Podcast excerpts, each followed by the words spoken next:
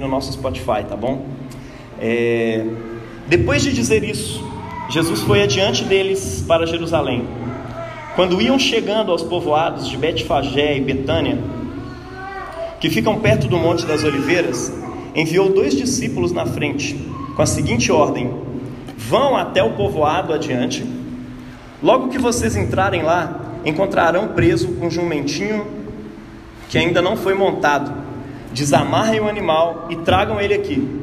Se alguém perguntar por vocês, se alguém perguntar por que vocês estão fazendo isso, digam que o mestre precisa dele.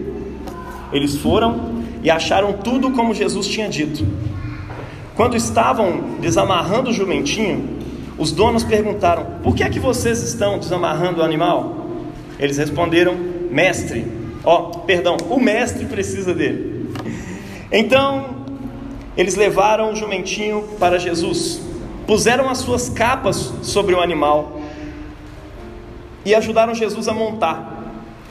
Conforme ele ia passando, o povo estendia as suas capas no caminho.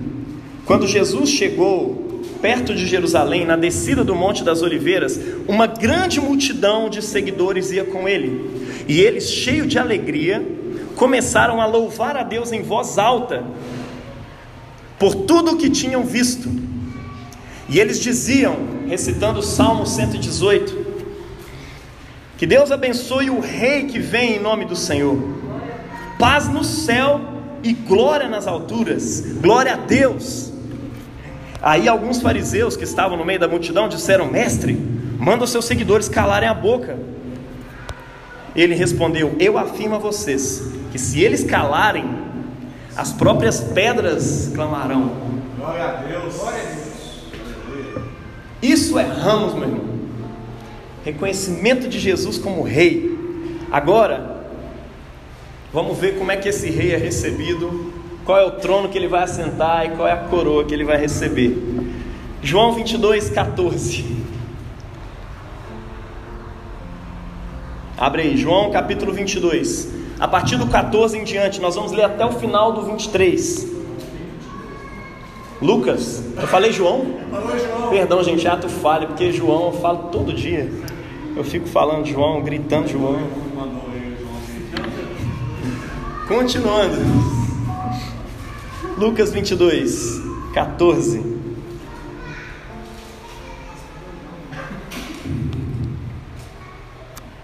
Noite sem dormir. Não, perdão. Eu me arrependi disso. Eu não passo mais noite sem dormir. Deus está abençoando, meu irmão. Quando você confia em Deus, Ele faz a obra. vamos lá, ó. Lucas 22, 14. Os capítulos mais loucos da Bíblia. Quando Jesus, quando, quando chegou a hora, Jesus sentou-se à mesa com os seus apóstolos e lhes disse: como tenho desejado comer essa Páscoa com vocês, antes do meu sofrimento. Pois eu digo a vocês que nunca mais, nunca comerei este jantar, até que eu coma o verdadeiro jantar que haverá no reino de Deus. Então Jesus pegou o cálice de vinho, deu graças a Deus e disse: Peguem isso e repartam entre vocês. Pois eu afirmo a vocês que nunca mais beberei deste vinho até que chegue o reino de Deus. Depois pegou o pão e deu graças a Deus.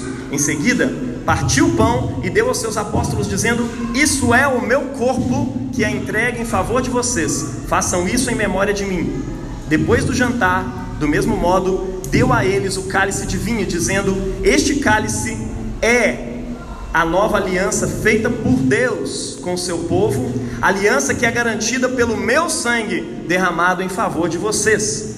Mas vejam, o traidor está aqui sentado comigo na mesa, pois o filho do homem vai morrer da mesma da maneira como Deus já resolveu. Mas ai daquele que está traindo o filho do homem. Então os apóstolos começaram a perguntar uns aos outros quem seria o traidor, ou quem haveria de o trair. Houve também entre eles uma discussão sobre qual deles parecia ser o maior. Mas Jesus lhes disse: Os reis dos povos dominam sobre eles, e os que exercem autoridade são chamados de benfeitores. Mas vocês não são assim. Pelo contrário, o maior entre vocês seja o menor, e aquele que dirige seja como que serve. Pois qual é maior? Pois qual é maior, aquele que está à mesa ou aquele que serve? Não é verdade que é aquele que está à mesa? Pois no meio de vocês eu estou, eu sou como quem serve. Vocês são os que têm permanecido comigo nas minhas tentações. Eu confio a vocês um reino, assim como meu Pai confiou a mim. Vou repetir isso para você. Eu confio a vocês um reino, assim como meu Pai confiou a mim, para que comam e bebam a minha mesa no meu reino, e vocês se assentarão em tronos para julgar as doze tribos de Israel. Versículo 31. Simão, Simão, Simão, eis que Satanás pediu para peneirar vocês como trigo. Eu, porém, orei por você para que a sua fé não desfaleça. E você, quando voltar para mim, fortaleça os seus irmãos. Porém, Pedro respondeu: Eu estou pronto a ir com o Senhor tanto para a prisão como para a morte. Mas Jesus lhe disse: Eu lhe digo, Pedro, que hoje, antes que o galo cante, você negará três vezes que me conhece. Aqui não é o galo marido da galinha, não. O galo é uma trombetinha que era tocada em Roma, em, em, nas cidades lá todas, tá? É um galo. não é o galo do Atlético, não. 35. A seguir, Jesus perguntou aos seus discípulos: Quando eu os enviei sem bolsa, sem sacola, sem sandálias, por acaso faltou alguma coisa? Eles responderam: Não faltou nada. Então Jesus lhes disse: Agora, porém, quem tem bolsa, pegue-a, faça o mesmo com a sacola. E o que não tem espada, venda sua capa e compre uma. Pois eu lhes digo que é preciso que se cumpra em mim o que está escrito. Ele foi contado com os malfeitores. Pois o que a mim se refere está sendo cumprido. Então lhe disseram: Senhor, aqui estão duas espadas. Jesus lhe respondeu: Basta. E saindo Jesus, foi como de costume para o Monte das Oliveiras, e os discípulos o acompanharam. Chegando ao lugar escolhido, Jesus lhes disse: Orem para que vocês não caiam em tentação. E ele, por sua vez, se afastou um pouco e de joelhos orava, dizendo: Pai, se queres, afasta de mim esse cálice. Contudo, não se faça a minha vontade, e sim a tua. Então lhe apareceu um anjo do céu que o confortava e estava em agonia. Orava mais intensamente e aconteceu que o suor dele se tornou como gotas de sangue caindo sobre a terra. Levantando-se da oração, Jesus foi até onde estavam seus discípulos e os encontrou dormindo de tristeza e disse: Por que vocês estão dormindo? Levantem-se e orem para que não caiam em tentação. Versículo 47. Enquanto Jesus ainda falava, eis que chegou uma multidão. E um dos doze, que se chamava Judas, vinha à frente deles e se aproximou de Jesus para o beijar. Jesus, porém, lhe disse: Judas, com um beijo você trai o filho do homem? Os que estavam ao redor de Jesus, vendo o que estava por acontecer, perguntaram: Senhor, devemos atacar com, as espadas? Um deles golpeou o servo do sumo sacerdote e cortou a orelha direita dele. Mas Jesus interveio, dizendo: Deixem, basta. E tocando a orelha do homem, o curou. Então Jesus disse aos principais sacerdotes, capitães do templo e anciãos que vieram prendê-lo: Vocês vieram com espadas e porretes, como para prender um salteador. Todos os dias, estando eu com vocês no templo, vocês não tentaram me prender. Esta, porém, é a hora de vocês e a hora do poder das trevas. Repita comigo: é a hora do poder das trevas. Então, prendendo Jesus, levaram-no e introduziram na casa do sumo sacerdote. Pedro seguia de longe, quando acenderam fogo no meio do pátio e se assentaram juntos. Pedro tomou lugar entre eles. Uma empregada, vendo-o sentado perto do fogo, fixou nele os olhos e disse: Este também estava com ele. Mas Pedro negou, dizendo: Mulher, eu não conheço. Pouco depois, outro homem, ao ver Pedro, disse: Você também é um deles. Mas Pedro disse: Homem, eu não sou um deles. E tendo passado cerca de uma hora, outro afirmou: Com certeza você estava com ele, porque também é Galileu. Mas Pedro insistiu: Homem, eu não sei do que você está falando. Em outro evangelho diz que ele praguejou, falou palavrões. E logo, enquanto Pedro ainda falava, o galo cantou. Então o Senhor voltou-se e fixou os olhos em Pedro. Imagina essa cena, meu irmão. E Pedro se lembrou da palavra do Senhor, como lhe tinha dito: Hoje, antes que o galo cante, você me negará três vezes. E Pedro, saindo dali, chorou amargamente. Os homens que detinham Jesus zombavam dele, davam-lhe pancadas e colocando uma venda sobre os olhos dele, diziam: Profetiza, quem foi que bateu em você? Adivinha? E muitas outras coisas diziam contra ele, blasfemando. Logo que amanheceu, reuniu-se a assembleia dos anciãos do povo, tanto os principais sacerdotes como os escribas, e o conduziram ao sinédrio, onde lhe disseram: Se você é o Cristo, diga-nos. Então Jesus lhes respondeu: Se disser, vocês não vão acreditar. E se eu perguntar, vocês não me darão resposta. Desde agora, o filho do homem, e aqui ele está fazendo uma referência ao filho do homem, lá de Daniel capítulo 7, que é levantado gloriosamente e todas as nações o adoram. Ele está dizendo que o filho do homem estará sentado à direita do ancião de dias, do Todo-Poderoso. E todos perguntaram: Então você é o filho de Deus? Jesus respondeu: Vocês dizem que eu sou. Eles disseram: Que necessidade temos de um testemunho? Porque nós mesmos ouvimos o que ele falou. Capítulo 23. Falei para você se preparar, né? Quem gosta do Evangelho de Lucas sabe que Lucas tem uns capítulos de 60 versículos. Mas vamos lá. Cara, ó, acompanha isso como se você estivesse dentro daquela cena. Começa a se imaginar aí agora, observando Jesus de longe, se imaginando na pele daquelas pessoas ali. Pensa isso. Levantando-se toda a assembleia, levaram Jesus a Pilatos. Eles já tinham julgado Jesus, levaram ele a Pilatos, autoridade romana. E ali começaram a acusá-lo, dizendo: Encontramos este homem pervertendo a nossa nação, impedindo que se pague imposto a César e afirmando ser ele o Cristo, o Rei. Então Pilatos perguntou a Jesus: Você é o Rei dos judeus? Jesus respondeu: O Senhor está dizendo. Então Pilatos disse aos principais sacerdotes e às multidões: Eu não vejo nesse homem crime algum. Mas eles insistiram cada vez mais, dizendo: Ele agita o povo ensinando por toda a Judéia, começou pela Galiléia e agora chegou aqui. Quando Pilatos ouviu isso, perguntou se o homem era galileu.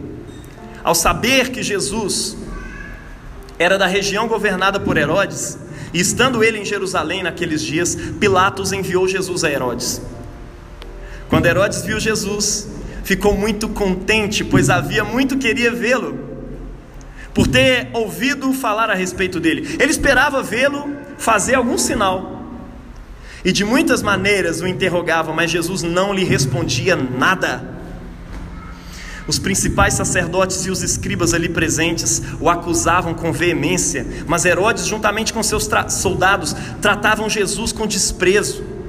E para zombar de Jesus, mandou que o vestissem com um manto luxuoso e o devolveu a Pilatos. Naquele mesmo dia, Herodes e Pilatos se reconciliaram, pois antes eram inimigos. Pilatos então reuniu os principais sacerdotes e as autoridades do povo e lhes disse: Vocês me apresentam, vocês me apresentaram um homem como sendo um agitador do povo, mas tendo-o interrogado na presença de vocês, nada verifiquei contra ele dos crimes que vocês o acusam. nem mesmo Herodes, pois o mandou de volta para cá. Assim, é claro que ele não fez nada que mereça a pena de morte. Portanto, após castigá-lo, ordenarei que seja solto. E ele era obrigado a soltar-lhes e ele era obrigado a soltar-lhes um detento por ocasião da festa. Toda Páscoa, ele tinha que soltar um criminoso. Versículo 18: Toda a multidão, porém, gritava: Fora com este, solte-nos Barrabás. Barrabás estava preso por causa de uma revolta na cidade e também por homicídio. Pilatos, querendo soltar Jesus, falou outra vez ao povo. Eles, porém, gritavam mais ainda: Crucifique-o, crucifique-o. Então, pela terceira vez, Pilatos lhes perguntou: Que mal fez este? De fato, não achei nada contra ele para condená-lo à morte. Portanto, depois de o castigar, mandarei soltá-lo. Mas eles insistiam, com gritos grandes, pedindo que fosse crucificado, e o clamor deles prevaleceu. Então Pilatos decidiu atender-lhes o pedido. Soltou aquele que estava encarcerado por revolta e homicídio, a quem eles pediam, e quanto a Jesus, entregou-o à vontade deles. E enquanto conduziam, eles agarraram um sirineu chamado Simão, que vinha do campo, e puseram-lhe a cruz sobre os ombros, para que a levasse após Jesus. Para que a levasse após Jesus. Uma grande multidão do povo o seguia, e também mulheres batiam no peito e lamentavam. Porém, Jesus, voltando-se para elas, disse: Filhas de Jerusalém, não chorem por mim, chorem antes por vós mesmas e pelos vossos filhos, porque virão dias em que se dirá: Bem-aventuradas as estéreis e as que não geram filhos, nem amamentam. Nesses dias dirão aos montes: Caiam sobre nós, e as colinas cubram-nos, porque se isso é feito com a madeira verde, o que será da madeira seca? E também eram levados outros dois, que eram malfeitores, para serem executados com Jesus. Quando chegaram ao lugar chamado Calvário, ali o crucificaram, bem como aos malfeitores, um à sua direita e outro à sua esquerda. Mas Jesus dizia: Pai, perdoa-lhes, porque não sabem o que fazem. Então, para, repar para repartir as roupas dele, lançaram sortes. O povo estava ali observando tudo. Também as autoridades zombavam e diziam: salvou aos outros, que salve a si mesmo, se é de fato o Messias de Deus, o escolhido. Igualmente os soldados zombavam dele e aproximavam-se e trouxeram vinagre, dizendo: Se você é o rei dos judeus, salva a si mesmo. Acima de Jesus estava a seguinte inscrição: Este é o rei dos judeus. Versículo 39: Um dos malfeitores crucificados blasfemava contra Jesus, dizendo: Você não é o Cristo, salve a si mesmo e a nós também. Porém, o outro malfeitor o repreendeu, dizendo: Você nem mesmo teme a Deus, estando sob igual sentença. A nossa punição é justa, porque estamos recebendo o castigo que os nossos atos merecem. Mas este não fez mal nenhum, e acrescentou: Jesus, Lembre-se de mim quando você vier em seu reino. Jesus lhe respondeu: Em verdade lhe digo, que hoje mesmo você estará comigo no paraíso. Já era quase meio-dia, e escurecendo-se o sol, houve trevas sobre toda a terra até as três horas da tarde. E o véu do santuário se rasgou ao meio. Jesus clamou em voz alta: Pai, nas tuas mãos eu entrego o meu espírito. E dito isso, expirou. O centurião, vendo o que tinha acontecido, deu glória a Deus, dizendo: verdadeiramente, esse era um homem justo. Todas as multidões reunidas para aquele espetáculo, vendo o que havia acontecido, retiraram-se, batendo no peito entrando todos os conhecidos de Jesus e as mulheres. Entretanto, todos os conhecidos de Jesus e as mulheres que o tinham seguido desde a Galiléia ficaram de longe contemplando essas coisas. E eis que havia um homem chamado José, membro do sinédrio, homem bom e justo, que não tinha concordado com o plano e a ação dos outros.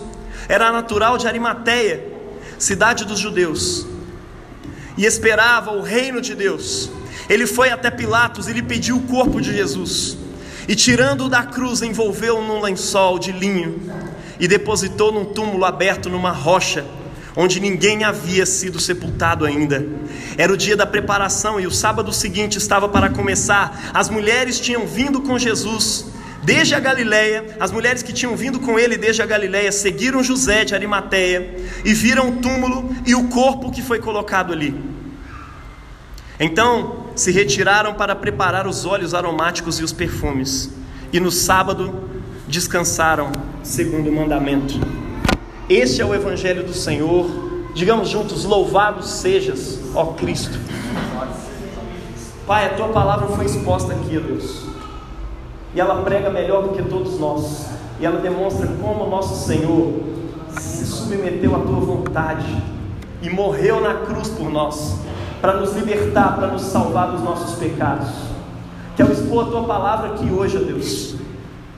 O teu espírito venha tornar essa realidade viva dentro de cada coração, para trazer salvação, mas também para trazer a tua morte ao coração de cada um, a fim de que nós também possamos experimentar a tua ressurreição. É o que eu te peço hoje em nome de Jesus. Amém. Meus irmãos, 20 minutos de leitura, nos quais eu tenho certeza que Deus falou com você alguma coisa.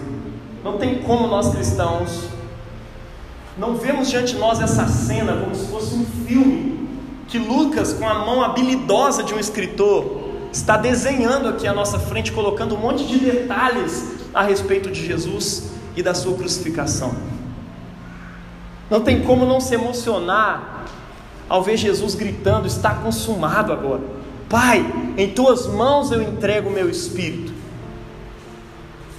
E eu tenho alguns objetivos aqui com você hoje, para que você medite a respeito dos ramos e da paixão do nosso Senhor. Primeiro, eu quero mostrar para você como é que esse rei exaltado, nessa entrada triunfal em Jerusalém, conclui esse desfile real, esse desfile triunfal lá no Monte do Calvário.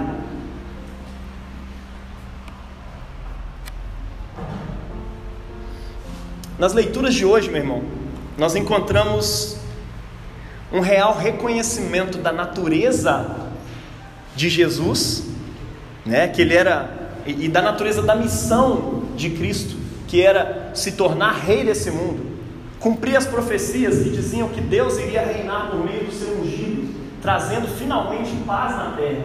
É assim que Lucas começa o seu evangelho. Lá na, na narração sobre o nascimento, ele, os anjos anunciam paz na terra entre os homens e glória a Deus nas alturas, porque agora vos nasceu o Salvador, que é Cristo, que é o Messias, o Senhor, o Rei, que vem em nome do Senhor para governar sobre toda a terra e finalmente trazer justiça e paz sobre esse mundo. E aqui o povo acaba de reconhecer, depois de tantos milagres, de tanta coisa, a Bíblia diz que enquanto Jesus está descendo na altura do, do Monte das Oliveiras, né? Ele está descendo assim para Jerusalém. As pessoas que se lembravam dos seus milagres, das coisas que ele tinha feito, que iam diretamente em conexão com as profecias a respeito do Messias, eles falavam, cara, não tem jeito dele não ser o Messias. Então, o que resta para nós é nos dobrar diante dele, começar a colocar ramos. Está vendo esses ramos aí? Estão espalhados, até na estética aqui de tudo. Lá embaixo tem ramos. Por quê? É uma forma de reconhecimento da realeza de Jesus. Eles colocam a sua própria roupa. Você lembra do evangelho passado? Onde Maria entrega, a, a Maria de Betânia né, entrega os seus próprios cabelos para secar os pés de Jesus precisasse de um tapete para ele passar, ela deitava no chão para ele passar em cima. É isso que essas pessoas todas estão fazendo agora. Se popularizou essa devoção a Jesus. As pessoas se dobram diante dele. As pessoas começam a dizer: Bendito és tu, ó Rei, que vem em nome do Senhor. É isso que nós, como igreja, celebramos hoje. Bendito é o Rei que vem em nome o seu. Por isso nós cantamos Osana. Osana ao Rei dos Reis. Era uma palavra de louvação real, de louvação a um rei. Osana, Osana nas alturas. Bendito seja esse que vem em nome do Senhor. Você também consegue exprimir, você também consegue dar esse grito do fundo da sua alma hoje. Osana ao que vem em nome do Senhor. É isso que dá, esse é o sentimento do seu coração hoje. Não quero fazer você gritar isso aqui, não. Eu quero que você diga se é esse o sentimento que você tem hoje no seu coração, ao ler sobre Jesus, ao ser Cristo exposto aqui diante de você. Esse é o nosso Rei. As pessoas reconhecem que ele é rei. Só que simultaneamente existe uma incompreensão do que, que significava esse reinado de Cristo. E de como é que essa missão ia se concretizar, né? O desenrolar dos fatos vai decepcionando os discípulos. Nós começamos aqui em Lucas 19. E os discípulos esperavam sinceramente que Jesus descesse do burrinho, fosse lá do palácio do Planalto, lá da época, chegasse em Herodes e falei, Herodes, desce do trono agora. Em nome, em nome de Jesus, não, no meu nome, desce aí. Puxava ele no poder, joga ele no chão, toma o trono. E dali ele arregimentava Israel para poder correr lá em César, meter espada no pescoço dele e se tornar o imperador do mundo. É isso que os discípulos esperavam de Jesus.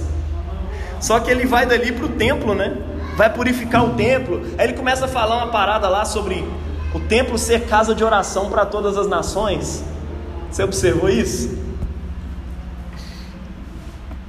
Quer dizer, você não observou isso na leitura de hoje, né? Mas depois do capítulo 19 ali, até chegar no 22, ele começa a fazer alguns movimentos que os discípulos ficam assim, ah, sei não.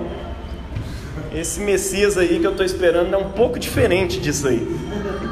Jesus vai ali em direção ao templo.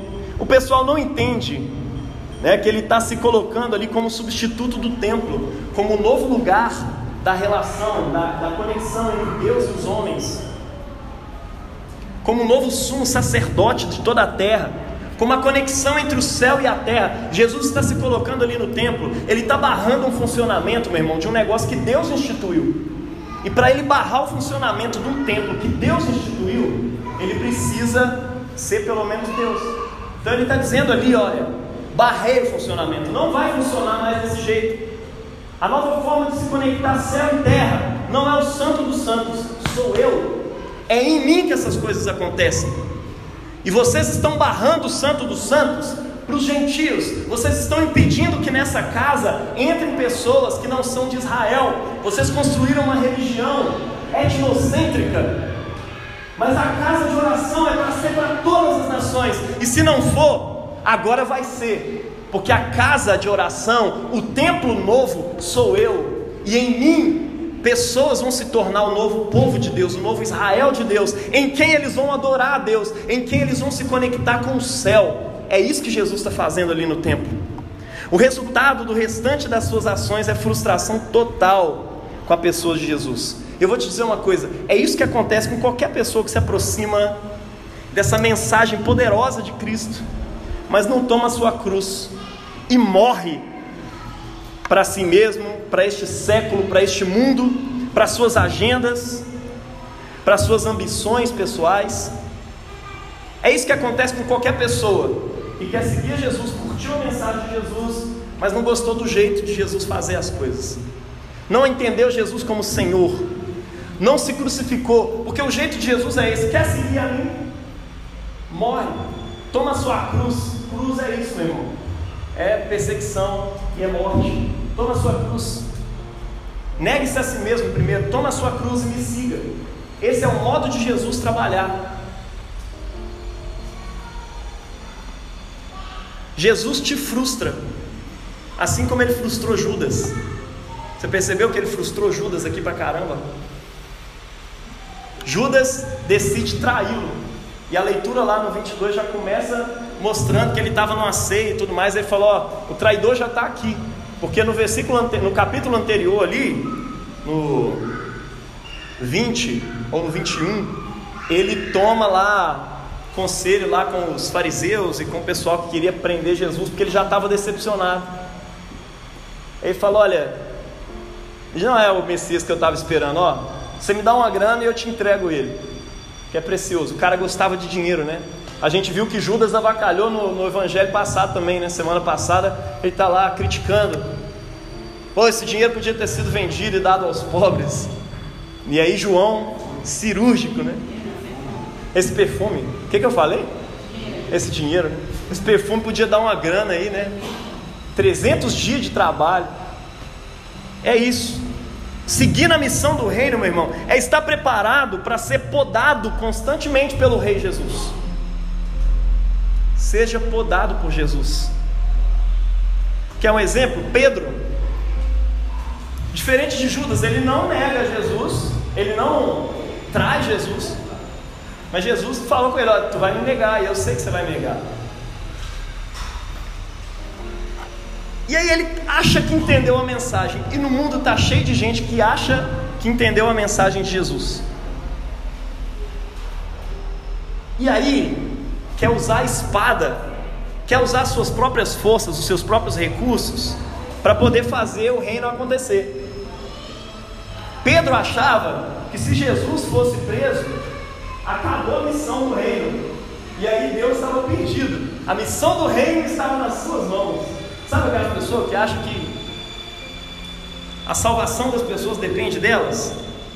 Então, não depende não, pode ficar tranquilo. Jesus vai te cobrar por não ter proclamado o Evangelho. Mas uma alma que você deixou de pregar e não foi salva, ele vai achar, o cara vai para o inferno por causa de você. Não, não é assim não. Mas olha só, Pedro aqui está achando que o reino depende dele. E ele pega a espada na hora que Jesus está sendo Pedro. Caraca, solta Jesus, miserável. Aí o cara perde uma orelha, velho. E aí Jesus poda Pedro. Pedro poda a orelha do cara Jesus vai lá e poda Pedro. Não, Pedro, não é assim que funciona. Ele coloca a orelha do cara lá de novo. Glória a Deus. Evitar maiores problemas. Acho que aquele cara não deve ter nem coragem de chegar na casa do sumo sacerdote, né? Quantas orelhas você já não cortou? Eu pergunto isso para você. Quantas vezes você não achou que a tua força é que iria trazer o reino que dependia das suas mãos e de você? Quantas vezes? Hoje Cristo te diz que a missão do reino não tem nada a ver com as suas armas, com a imposição da moral cristã, goela abaixo da sociedade, igual muita gente quer fazer. Eu não gosto disso, a moral cristã não diz isso, então a sociedade vai ter que engolir a nossa moral. Deveria, porque seria muito melhor, mas não funciona assim. Lembra disso. Jesus está pegando a espada de Pedro e falou: guarda isso aí, meu filho. Eu estava falando sobre espada só para você tomar cuidado, não é para você sair matando. Eu queria ser juntado com os malfeitores. E agora eu já estou junto com o malfeitor, né? Obrigado por ter cumprido a, a missão aí, né? Cortou a orelha do mal. Não é assim que a gente traz o reino de Deus, né? Com a imposição, mas com o amor. Mesmo quando em perseguição, né? Você vê que Cristo aqui hoje, ele vai orando, e o texto diz que ele estava orando, ele ia orando, o verbo grego ele está em contínuo. Significa que à medida que as pessoas iam zombando de Jesus, batendo nele, chicoteando, fazendo aquela coisa toda, ele ia orando, Pai, perdoa-lhes, porque eles não sabem o que fazem. Jesus não fala isso uma vez, ele vai continua falando isso o tempo todo. Pai, perdoa eles, porque eles não sabem o que fazem. Dá para perceber a diferença do modus operandi aqui? Não é imposição, é o amor Eu quero te mostrar também, irmão, meu irmão, porque que o desenrolar desses fatos, da perspectiva do reino de Deus, ele concretiza o triunfo de Cristo sobre os poderes do mal. Enquanto Jesus está falando que vai ser crucificado e está instituindo a ceia, os discípulos estão preocupados em qual deles vai ser o maior quando ele passar a reinar. Bem diferente do ladrão do lado da cruz que só fala assim: oh, lembra de mim quando você vier no seu reino. Eles estão ali, qual de nós é maior? Lembra disso? Olha a diferença do modus operandi do reino de Deus. Jesus está falando sobre uma conquista em amor. O poder de Jesus tem a ver com o amor, tem a ver com o serviço. E eles estão entendendo tudo errado. Eles ainda estão amarrados nesse século. E quantos de nós, como igreja, não estamos amarrados às referências deste século, deste mundo que está passando e que em breve vai se instaurar o reino de Deus? Você está dando para entender? Por isso que nós estamos na quaresma. Né? A gente estava comentando ontem, a cor da quaresma na igreja anglicana é roxa. E nas igrejas todas, né? não é só na igreja anglicana não. É roxa. É interessante que roxo não é uma cor primária, né? é uma cor de transição entre o vermelho e o que? O azul, né? Entre o vermelho e o azul. Nós estamos num tempo de transição. A quaresma nos lembra isso também. Nós estamos num tempo de transição entre este século e o século novo, o novo século. Entre essa era e uma nova era que começa em Jesus. Nós estamos nesse tempo de transição. E Jesus está falando aqui com a gente, confrontando a gente de várias formas. E os discípulos estão entendendo tudo errado, ainda estão apegados a esse século. Quantos de nós não estamos apegados ainda a esse século? Jesus traz uma lição crucial para os seus discípulos. Olha, gente, os reis desse mundo que se consideram benfeitores, eles dominam por meio do poder, mas com vocês não será assim. Fala com essa pessoa do seu lado, querido, com você não vai ser assim. Mas como é que é o poder desse reino que está vendo? Como é que ele reina, afinal de contas, sem poder, sem arma? Teve um filho de Deus que está com um pátria armado aqui, que no dia da. meteram um negócio aí. Não é por meio da arma que essas coisas chegam, que as coisas aconteçam. Aos poucos depois a gente vai sentando e vai vendo o que foi colocado. Falei, misericórdia, tem umas coisas que precisam ser tapadas depois. Mas que loucura, né? Cara, mas é interessante isso. Jesus está dizendo: não é por meio dessa força que o meu reino vem.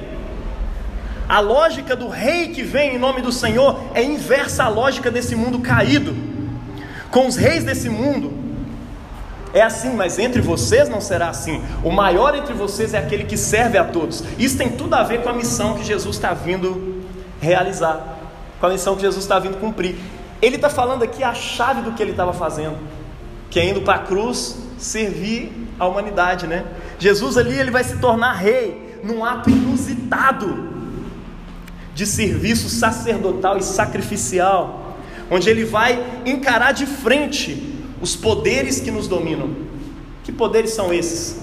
Ele encara de frente ali a morte, o pecado e o mal. Várias culturas, várias teologias tentam fazer essa a discussão aí sobre a, a, teogonia, né? Por que, que o mal existe? Qual é a função do mal? Que, o mal pode ser negado, aquela coisa toda. E aqui Jesus está dando a resposta definitiva para o mal. Ele vai encarar o mal de frente. Por meio do que os reinos desse mundo imperam sobre nós. Aquilo por meio do que os reinos desse mundo imperam. Ele estava indo para a cruz crucificá-los, destruí-los, aniquilá-los. É por isso que Paulo afirma lá em Colossenses 2,15 que na cruz Cristo obteve a vitória sobre todos os poderes e domínios, triunfando sobre eles na cruz. Eu quero usar alguns movimentos que Lucas faz aqui nesse texto, para que você se lembre das verdades sobre a crucificação. Nota uma coisa, meu irmão. Você lembra que eu pedi para você repetir? Agora chegou a vez do mal atuar enquanto a gente estava lendo? É isso que ele faz. O pessoal veio prender eles. Olha, mas agora é chegado a vez de vocês, é a vez do mal dominar. Por um breve tempo, o mal dominou sobre a terra, meu irmão. Com a sua mais alta intensidade que você possa imaginar. Pense em todo o mal que já te afligiu nessa vida. Naquele dia, todo o mal caiu sobre os ombros do nosso Senhor Jesus, inocente. Ele caiu sobre o inocente. Foi o dia da injustiça na sua mais alta intensidade, da injustiça mais potente, condenando o ser mais inocente dessa terra. As autoridades religiosas Quantos de nós já não já fomos afligidos por autoridades religiosas? Jesus foi muito mais. Aquelas autoridades estavam tentando mentir para poder forjar um motivo para uma condenação, para uma pena de morte para Jesus. Quantos de nós já não sofremos calúnias na nossa vida, né? Aqui os principais sacerdotes estão caluniando Jesus. Tem uma coisa que eu odeio e que mais me fere nessa vida e que Jesus precisa tratar muito em mim é quando alguém fala sobre mim uma coisa que eu não sou ou fala uma coisa que eu não fiz. Isso me dói ali dentro, dá vontade de me remoer, eu fico louco, cara. Jesus está enfrentando esse mal aqui agora. Quantos de nós já não sofremos calúnias? Talvez calúnia até por causa de Jesus.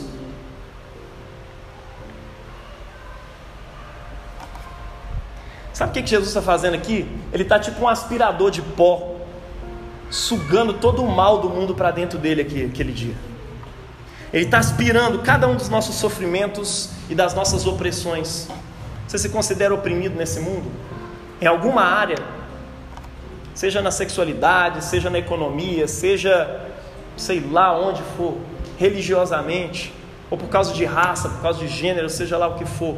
Jesus sofreu tudo isso na pele, meu irmão. Ele chupou tudo isso para dentro dele naquele dia. Outra coisa que ele enfrenta, Pilatos e Herodes. É interessante que ele até une os dois, né? Lucas faz um movimento muito doido, porque em Cristo vem a reconciliação, o perdão. E ele coloca a figura dessas duas autoridades que se odiavam antes, de repente começam a se reconciliar por causa da crucificação de Jesus. Olha que louco, né? Mas aí olha só, Jesus encara os governantes injustos do Império Romano através da figura de Pilatos ali, que era o representante de César, e do rei dos judeus, que era o Herodes, para cumprir as profecias que diziam que ele ia se tornar rei de Israel e rei também é, é, de toda a terra. Então ele pega o maior império daquele tempo e encara os seus governantes face a face. Ele tem coragem de se silenciar diante deles, que é uma falta de respeito. Mas ele se cala diante deles e fala só quando ele precisa falar alguma coisa e deixa eles no bolso.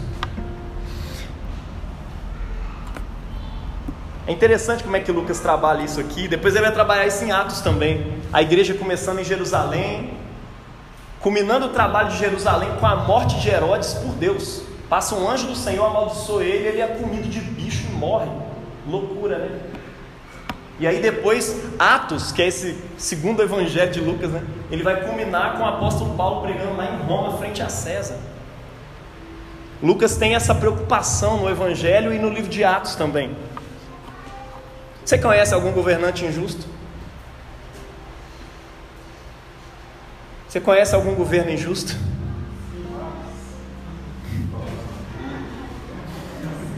Uns pensam em Maduro, outros pensam em Bolsonaro, outros pensam em Lula. Tem vários, né, Márcio? Eu vou te dizer isso, meu irmão. Se você conhece Jesus encarou todos eles naquele dia. Em breve eles todos vão cair. Porque não vai ter lugar para outro rei que não seja o rei que vem em nome do Senhor. O único rei, o único Messias que nós aclamamos é aquele diante de quem a gente estende os ramos e põe as nossas roupas para ele passar. E mais ninguém. Não entenda isso com a crítica ao Bolsonaro, não. Essa é uma crítica para o Lula também. Tem muita gente agindo com ele. Só não chama de mito porque o apelido já pegou para o Bolsonaro. Né? Mas se deixasse, a galera estava fazendo a mesma coisa. E olha só: o único rei para quem eu estendo as minhas roupas é o Rei Jesus. Eu não creio em nenhum outro e não confio em nenhum outro. Glória a Deus. Outra coisa que Jesus encara aqui de frente: os soldados que zombavam de Cristo. E eu quero que você pense hoje, né? Eu fico imaginando soldados, até aquele soldado que não queria bater, sabe aquele cara que não quer participar da confusão, fica lá no canto, só que ele fica constrangido porque ele vai ser chamado de maricas depois. E eles vão começar a pegar ele para bater também. Então eu fico imaginando todo mundo constrangido a ter que bater. Sabe cara, cachorro morto? Todo mundo na escola bate. E até quem não quer bater, tem que bater para não ser o bobão. Jesus foi isso aquele dia. Você já sofreu covardia, zombaria de pessoas, injustiça de pessoas, violência de pessoas, violência sexual, abuso moral, abuso de autoridade, coisas do tipo, assédios? Quantos de nós não fomos alvos dos valentões desse mundo?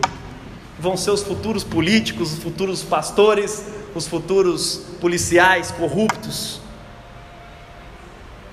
Quantos de nós não sofremos?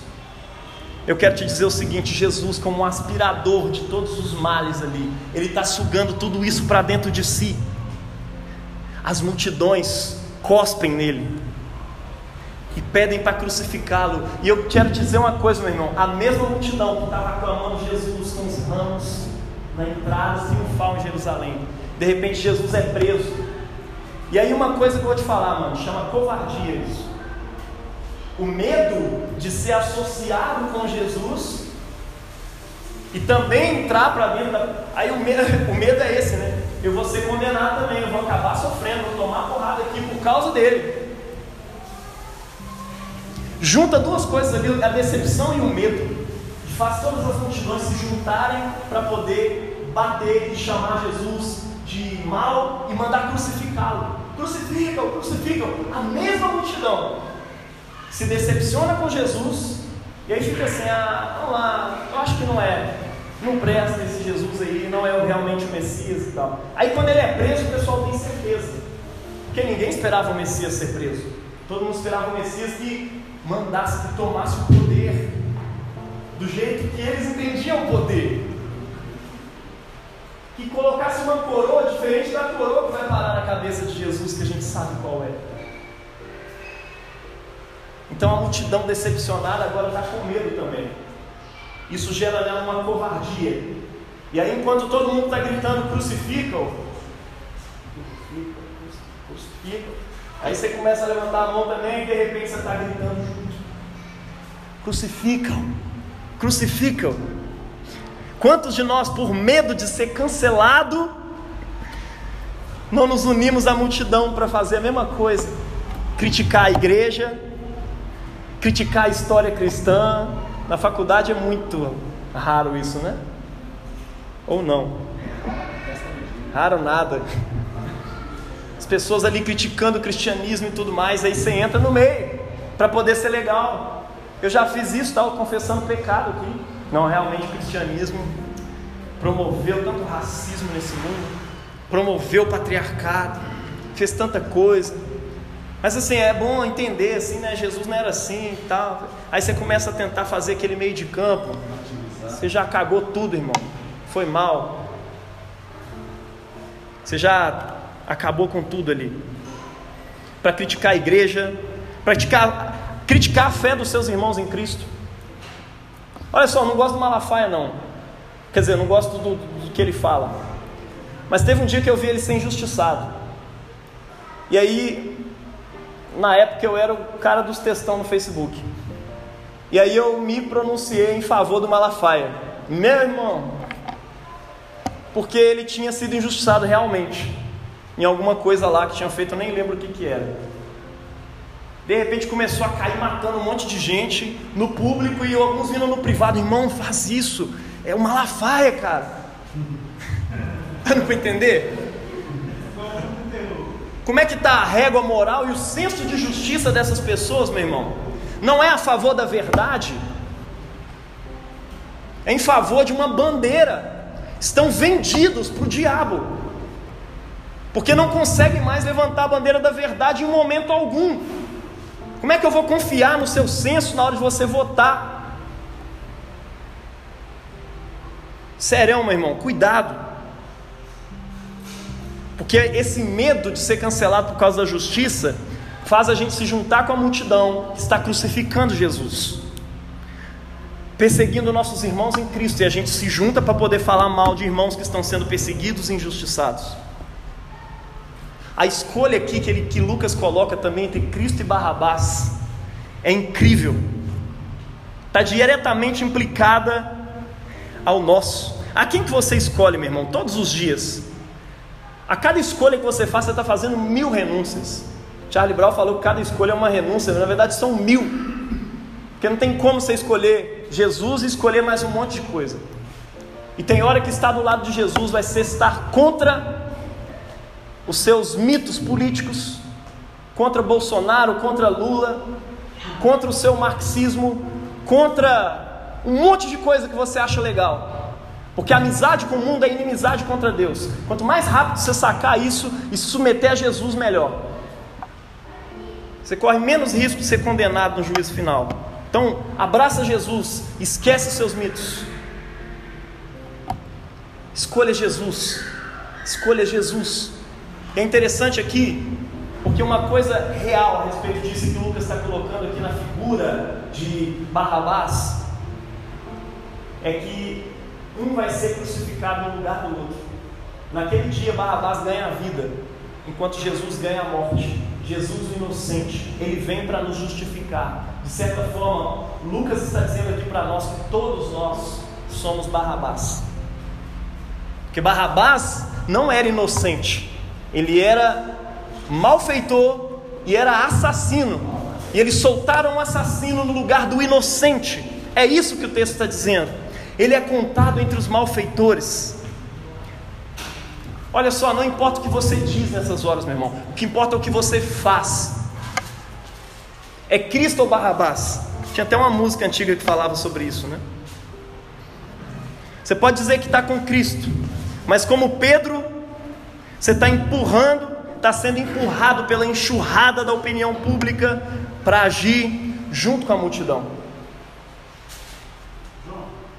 Não vá junto com a multidão, meu irmão. Não vá junto com a multidão. Por fim, Lúcio, Lúcio não, Simão, né, de Cirene, Simão Sirineu, ele encarna o que é ser um discípulo de Jesus. E Lucas coloca exatamente assim, né? Eles dão a cruz para ele carregar, a cruz de Cristo. E ele vai após Jesus. Jesus vai na frente e ele vai atrás carregando a cruz. E aqui Lucas está dizendo para nós, pintando como numa imagem para nós, qual é a missão de cada discípulo, de qualquer discípulo de Jesus. Ir após Cristo, carregando a sua cruz e seguindo Ele. Ir após Jesus é o lugar do discípulo. E na frente de Jesus é o lugar de diabo. É quando Jesus chama Pedro de Satanás. Satanás não é porque ele estava chamando ele de demônio, ele falando que ele estava com chifrinho, não. Ele estava dizendo que ele era adversário. É isso que significa Satanás ali. Você quer ficar na minha frente, na frente dos meus propósitos? Para trás de mim, Satanás. Porque atrás de mim você é discípulo, na minha frente você atrapalha os propósitos do reino de Deus. Lu, o, o Simão Sirineu, diferente do Simão Pedro, que foi falado para trás de mim, Satanás, né? Esse novo Simão está atrás de Jesus carregando a cruz de Cristo. Esse é o caminho dos discípulos, meu irmão. Encarna isso na sua vida também. Como? pegando uma cruz de madeira, uma peça de oito, saindo andando, ou com aquela cruz pesadona ali. Não, na sua cruz diária. Pega ela todos os dias, sinta-se honrado de participar dos sofrimentos de Cristo, de carregar a cruz de Cristo, em ser perseguido junto com seus irmãos na fé. Siga após Jesus e não na frente dele.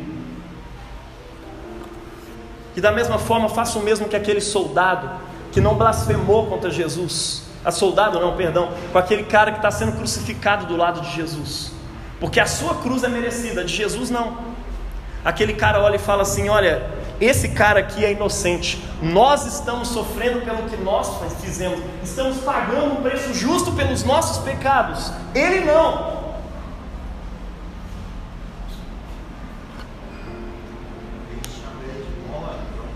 Alguns chamam ele de bom ladrão, né?